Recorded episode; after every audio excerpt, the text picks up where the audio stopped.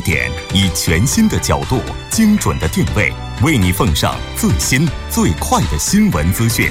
锁定《新闻在路上》。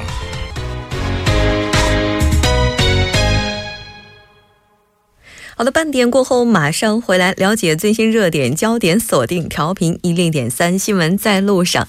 稍后是我们的广告时间，广告过后马上回来。Struggling to bring Korean gifts to your country? Just shop at G Market Global. No need to go to Myeongdong or Dongdaemun anymore. Plus, with our application, your shopping could be much more easier. Download G Market Global application and experience smart international shopping right now. 好的，欢迎回来，回到我们今天新闻放大镜的第二部分。那在接下来，我们要继续和两位嘉宾一起聊一聊英国正式启动脱欧程序，全球化将何去何从这一话题。当然，如果您对我们今天的话题有什么样的想法，也欢迎您参与进来。您可以发送短信到井号幺零幺三，每条短信通信商会收取您五十韩元的手续费用。当然，您也可以在 YouTube 搜索 TBS EFM Live Streaming，点击对话窗参与进来。那刚才我们提到了各国想要减轻全球化对自身带来的冲击，可能最为重要的就是要提升自身的免疫力，对吧？哎，这个这个比喻我觉得特别好，就好像把这个每一个国家比喻成一个人，全球化就是我们生活的环境。对。地球村嘛，嗯，当你暴露在这个环境的时候，好的坏的你都会接触到，对，但不能因为有好的也有坏的，然后我们就把自己锁在家里。嗯，这个时候还是要出去，但前提是就像刚才教授黄教授说的，戴上口罩。嗯，你得先看个天气预报，这点也很重要哈。那上个星期呢，其实除了英国正式启动脱欧程序之外，还有另外的一件大事儿，嗯，就是博鳌论坛。对。博鳌真的是我们比较比较熟悉的一个世界性影响的这个国际论坛。对，是的。你像今年这个博鳌论坛的主题就是直面全球化与自由贸易的未来。那像在这种全球化和反全球化的浪潮当中，就从目前来看哈，像韩国和中国的现状，我觉得这个问题问起来可能会比较敏感哈。就两位觉得现在这种状况是更倾向于全球化还是孤立主义？嗯，我们先来听一下黄教授来为我们解析一下韩国方面的。嗯，你要像韩国的话，你其实你看这个地方你就知道，它是一个这个没有选择的，因为它这个国家很小，但是呢，它现在在全世界的国家竞争力排名都是很靠前的。怎么说？它也是 OECD 之之中的很努力的一个分子哈。所以说，它人均的 GDP 其实是很高的，它十几名的，而且将近三万美美金嘛。所以说，它这种市场其实它就是靠这种全。全球化，它所所谓这个亚洲四小龙嘛，它汉江奇迹就是靠全球化的这个动力去发展起来的。对，它它是不可以否认这件事的。而且它现在的产能来讲，它国内是消化不了的。嗯，它只能是往外出口或者到外面外面去生产。所以你就说，可能是韩国人太努力工作了，就是他们这么一个小国能创造这么大的一个经济成果的话，我们确实是需要去去去肯定它。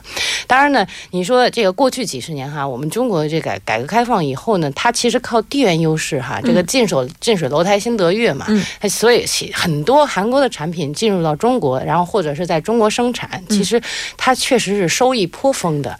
然后这个我们呃，但是以后哈，你像中国现在崛起了，嗯，所以呢，我们就都有就看去中国这个跟全球化的这个关系以后呢，你就会发现这个韩国现在面临的挑战就是以后要跟中国企业要在世界舞台上进行竞争。嗯，其实现在他们的任务是很艰巨的。对，嗯我觉得像韩国的话，它应该是全球化的受益者，嗯，并且非常明显。对对对。哎，但中国的话，我真是觉得我们关上门来什么都有嘛。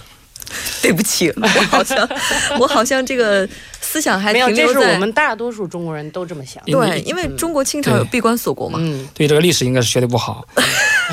咱咱说历历都说历史是一面镜子是吧？这个中国呃，尤其这个唐代，宋代也可以。嗯。这个中国经济可以达到这个空前繁荣的这个程度。对。在明清后期，中国呢开始闭关锁国。嗯。然后尤尤其到了这个清朝，这个天朝上邦自居嘛。嗯。这个皇帝在没有竞争的基础上来治理天下。那最后呢，被这个西方的工业革命用大炮，嗯，打开了这个大门。对，可以说多少多少这个百姓被殖民、被欺辱，是吧？几代中国人用这个血肉，可以说做了炮灰。嗯后来直到这个改革开放，才从根本上扭转了这种局势。嗯，所以说中国没有道理开倒车，也没有道理反经济全球化和自由贸易。嗯中国这个几几十年来的改革开放，证明了中国这种改革开放参与这个全球经济化是正确的，。是这是正确的。是的，就像刚才教授所说的，就是其实我刚才也是开了一个玩笑嘛，嗯就是大部分人会有这种想法是可以理解的，因为我们不缺资源。再比如说，中国也有一定的消费者，但是呢，在此前提之下，并不意味着中国就可以锁上门，然后自给自足，然后去。满足所有的消费及生产，那也就意味着这个面向全球化是每一个国家都没有办法避免的。那现在呢，就两位教授啊，对目前韩中两国持有的立场是怎么看待的？我觉得这个问题也非常的尖锐了，应该说。而且我们在今天在前一部分，就是我们这个前边的，包括韩国新闻方面啊，嗯我们也提到了说，因为这个萨德问题是吧？嗯，呃，现在的这个立场哈，嗯、两位是怎么看的呢？我觉得作为韩国来讲呢，它现在面临的这个挑战是比较艰巨的，嗯，而且呢，尤其是它其实这十几年来，其实都是有这个这个邻国这个好处这个红利嘛，它其实靠着中国这个发展，它其实确实是得了不少好处，但是呢，相反，它是怠慢了自己的这个内部的这个。增强实力，我们说增强免疫力的这个过程，对。也就是说，它其实是太太这个铁养尊处优了，也就是现在它开始面临到这个中国崛起，这个呃旁边的这个竞争对手，哎，这个越来越越势力越大的时候，它其实倒要反思自己，就是说，其实它的市场永远是世界性的，而不是中国一家。但是呢，它之前是没有认识到这个问题，所以他们现在开始反省，其实也不晚。而且呢，中国萨德这个事情，就是迟早是要解决的一个问题。中韩两国，你想是好邻居嘛，你不可能打仗，也也不可能这个发动战争，也不可能这个僵持一直僵持下去。所以这总会有一个缓解的一个局势。但是我并不希望韩国企业或者韩国政府认为，就是说我们有还是可以靠着中国。我觉得他们一定要自己走出来，自己独立的一条道道路去。要不这个世界以后所有的企业都是全球化的，所以在全球化里头，你就是要面临这种跟别人要竞争，要要赢过别人，你的免疫力就要强过别人。嗯所以这这一点，我觉得我对韩国来讲，韩国你想，它过去几十年来有这么一个小国能创造这么大的一个经济的一个成果的话，那它将来的话，如果它及时转型，还是比较有有乐观的这个成果的。嗯，我们今天也提到了，在前面的新闻当中也提到了，说现在韩国积极的开拓东南亚市场，这其实也是它提高自身免疫力的一种方式了。对，嗯但是目前来说，嗯，就是中，尤其这个全球经济增长来说，中国这个这个经济发展的贡献率，对，啊、经济危机时达到了百分之五十，现在就是几乎平均在百分之三十左右。是。所以他们虽然意识到这种风险，哎呀，依靠这个中国市场风险，但是目前现实上还是没有办法有难度是比较对少的，对，有难度因为毕竟的话，中国拥有十几亿的消费市场，对，这是对于任何一个依靠出口的国家来讲都没有办法放弃的一个市场。嗯，那直面全球化哈，像现在的话，哪一些产业在全球化当中，我们可以说它是大赢家呢？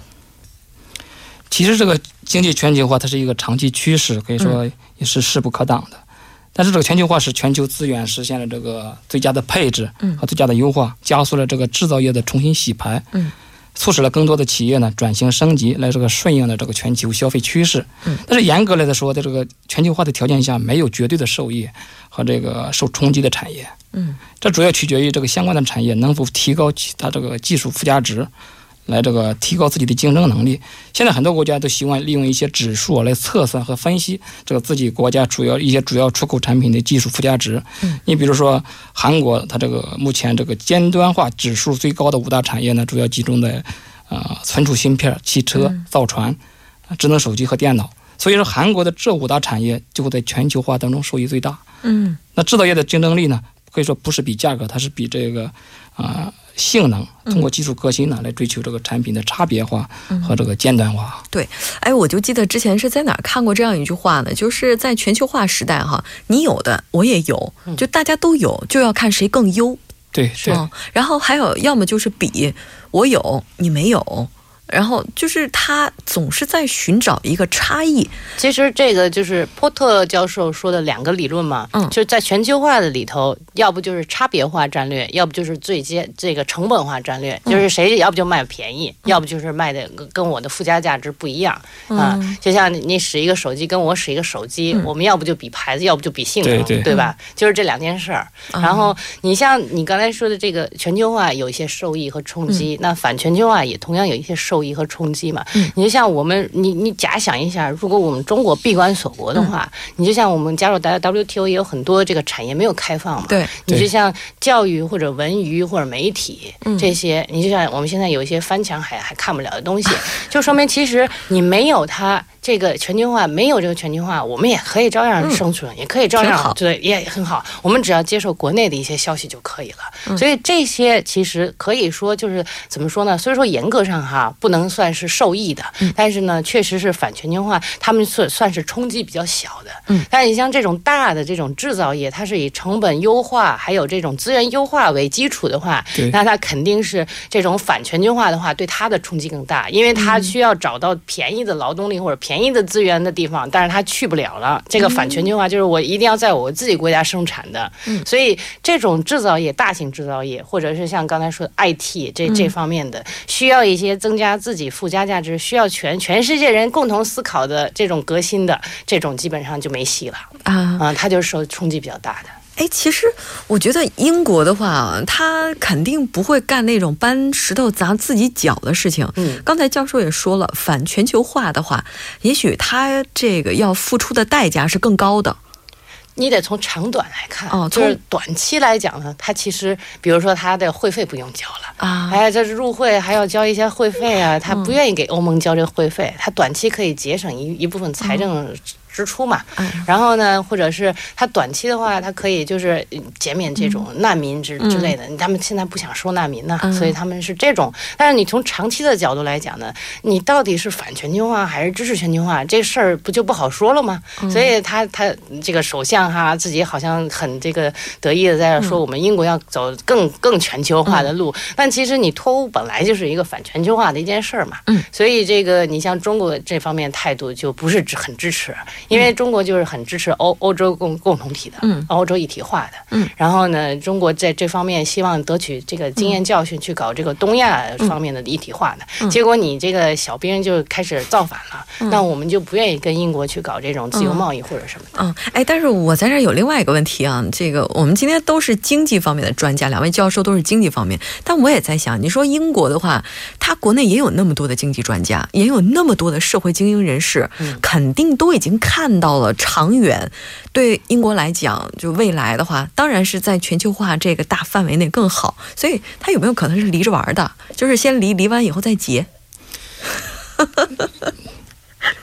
这种可能性是可以有的，因为英英国刚才这个黄教授也说了，英国它这个离这个加入欧盟的一开始也是藕断丝不是那连比不是那么顺的。深远。哦。因为现在有很多，它也比比一些其他一些小国呀，经嗯。从经济经经济这个环这个大的环境来说，这个危机啊危机还没有完全解除，很多国家都不如它，嗯。就它就不愿意被拖累。所以我现在就出去，但是以后如果其他的国家整个欧盟经经济恢复了，嗯。感觉对欧欧盟这个英国自身有有益了，它有可能再复活啊，有可能会哎，可以的。这。这么看起来，我们是不是也可以理解，把他的这种行为理解为机会主义者行而且？你一定要理解，民主主义国家就是这样，就是说他这是一个公投决定的事儿，对也就是说他以后可以再办个公投投，再去回欧洲，嗯也就是这种事情是可以反复的，并不是像我们现在想的，哎，他离了是不是就不行了，嗯破镜重不重圆不了了？其实不是，他们就是一个利益的一个共共同体而已。嗯就离完就马上现在就对很多人又想又想公投，再再次公投再回来。嗯，哎，但是刚才教授其实两位教授其实都提到了，说从长远来讲，有全球化的话有这个好处，有那个好处。但是对于一般的老百姓来讲，就刚才两位讲的，可能都是一些精英人士的想法，因为我们可能会看得更远一些，是吧？那对于老百姓来讲的话，当下。大家最关注的还是我此时此刻我能不能吃下一顿饭，我下个月还有没有工资可以拿，我现在住的这个房子是不是要跟别人一起分，我的工资是不是要匀出去一半给其他人？那所以说，像这种这种情况的话，我们怎么就是把它发展成为一个就是比较普惠的一个话题呢？我这我觉得这个也是非常有意思的。在归根结底来说，这个这个全球化它是一个可以说不平等的赌局，可以说是。但是你要要想普及的这个普通老百姓，就要建立一种公平、这种竞争的这种制度啊。比如有的有的可能一些投资投机者哈啊，去去另一个国家去哄抬这个市那个。那个房地产市场，会会会，股价房地产市场买了房子，他他不住，他说租出去，再反手租出去，这就属于投机。但是这这是引起这个当地老百姓的那这个反感，这就没有这种。但只有说，也就是说，只有在这个法律和规则面前，才能让这个竞技者呢愿赌服输，嗯，是吧？可以说避免这个不必要的纷争。当然，这还要需要这个公正的裁判和观众竞争呢，需要在阳光下这个进行。比如说，现在可以说完善一些世贸组织啊，这些国际性啊组织在处理这个全球化事务当中的功能。嗯，鼓励呢这个从事公共事业，还有一些非营利组织啊，发挥他们的这个全球事务中的这个这个一些一些的这个扶持作用，表达着这个普通老百姓的这种诉求。嗯，当然还有尤其，呃，白天我看到一个片子说这个倡导教育。平等的机会，嗯，让这个普通公民呢理解精英群体。那最有效的做法就是让他们也变成精英，让他让他们也富起来。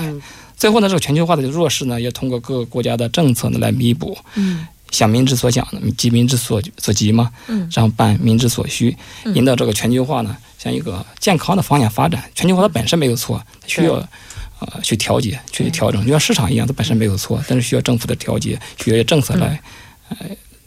给他指基本上你说欧盟脱就是英国脱欧这件事儿哈，你不能把这个所有的责任都推到英国身上。就是说这俩人结婚，这肯定是双方都有责任的。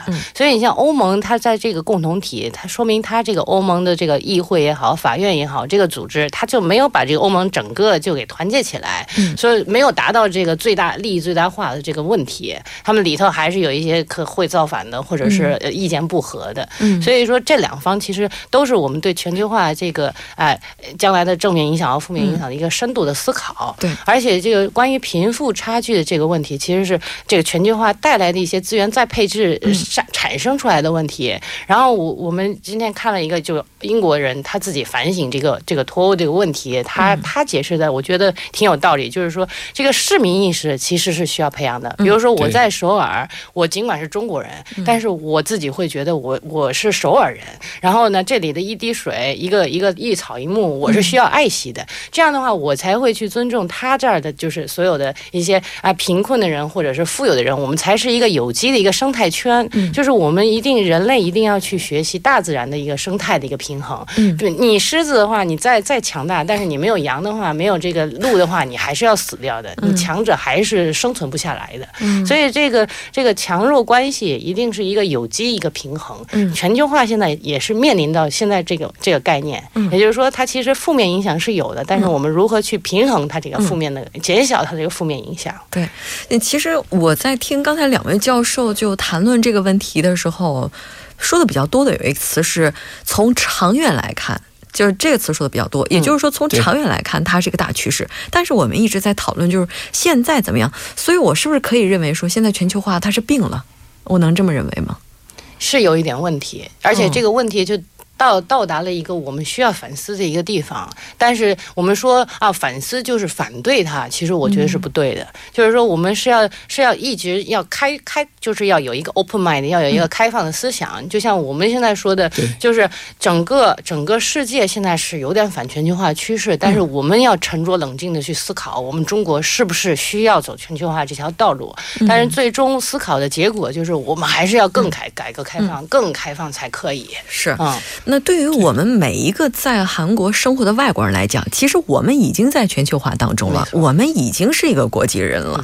而且有的时候呢，刚才教授提到的说市民意识，市民意识是我们需要去树立、需要去形成的，但并不代表它已经在这儿了。对，这个形成起来是非常难的。对，而且有的时候可能会在生活当中出现一些这样的冲突。哎，那对于咱们在韩国的中国人来讲，就是我们能够去做一些什么，然后来减少这样的一些冲突。呢？因为我本身是在外大，他们他这个学校的口号就是说，来到外大，加入这个看世界，就看世界，加入全球全球化。嗯，这我每天也可以接触到不同肤色、这个不同语言，甚至一些不同思想的人，还都还有的时候遇到一些非常不可思议的事情。嗯，但是我认为这个海纳百川呢，因为有容乃大嘛。嗯，容得这些天下，才能这个天下便是你的舞台。所以中国人讲究关系，你和不同的人建立关系，你这样才能编辑成一个有效的这个人际网关系网。思想呢，只有通过碰撞呢，才会有火花嘛，是吧？想法变了，这个心情也会变得好一些。嗯，你改变自己的想法，从自身学改变。嗯，学会改变自身。对对，而且这个兼容并包其实是。不仅是中国人哈，你中国人还做的还不错，韩国人就更需要这方面，因为韩国本来就是一个单一民族的社会，他们其实原来的生活环境很单纯，现在是要面临这个全球化、世界化的这个有很多各国的人来学韩语啊，或者韩流啊这方面，所以其实你在这个这个韩国这地方更会。感觉到这种全球化的这个需要有多么必必须哈，就是更尤其是这这种多文化家庭的问题，现在也很多。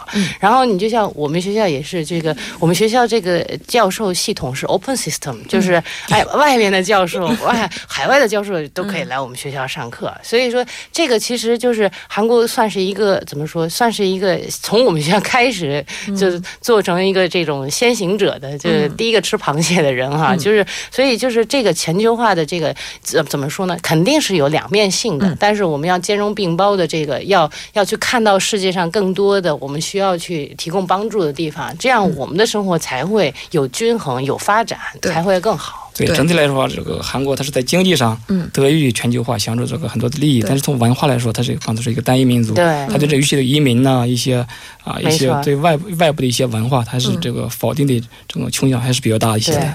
但是不管怎么样，二零一七年的韩国真的要比之前的对文化方面的兼容并包要好太多太多了。所以我们应该再给这座城市更多的机会，让它去继续的发展。但是不管怎么样，我觉得今天的讨论。是非常有意义的，因为至少告诉我们说，全球化它只是目前暂时的病了，并不代表说它真的是我们可以完全摒弃它了。那这个时候也希望大家能够不要逃避目前的这种现状，能够坚持一下，而且呢，能够以一种更加包容的态度去面对我们现在面临的这些问题，这样才能够拥有一个我们更加期待看到的世界，是吧？那好的，今天非常感谢两位教授做客我们的直播间参加这。一期讨论，我们下次再见。嗯，我们下次见，听众们再见，再见。好的，稍后呢，来关注一下这一时段的路况以及天气信息。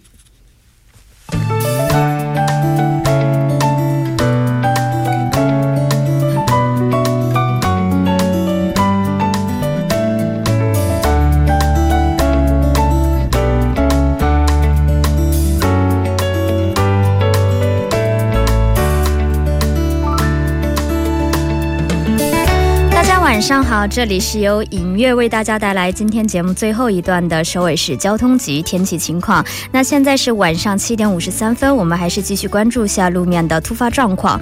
本台路况编辑提醒您，在彭塘水西路城南方向探川一桥到水西的路段的一车道有交通追尾事故。此外，在邮政局路钟楼到曹溪寺的路段呢有较为严重的交通事故，但目前已经处理。受其影响，钟楼一路到钟楼视听路入口的路段目前还。在事故处理当中，还望您小心驾驶。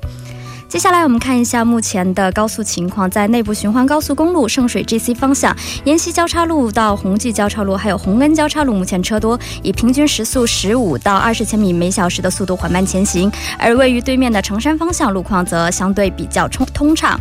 此外，在奥林匹克高速金浦方向，城山大桥南侧到嘉阳大桥南侧，还有盘浦大桥南侧到铜雀大桥南侧，目前车多。位于对面的河南方向，主要是汉南大桥南侧到东湖大桥南侧，还有圣水大桥南侧到永东大桥南侧，目前车多，以低于二十千米每小时的速度缓慢前进。接下来我们关注下这一周的天气变化。那明天白天将是晴到多云的天气，最高气温呢也将会达到二十度。中午前后会比较热，但日落后呢降温也会较快，所以在您回家下班。的路上还请您及时调整好着装。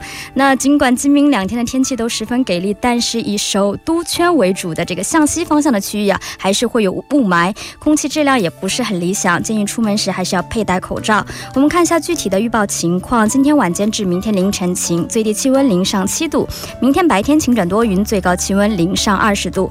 好的，以上就是影月带来今天全部的天气交通信息，感谢您的收听，我们明天再见。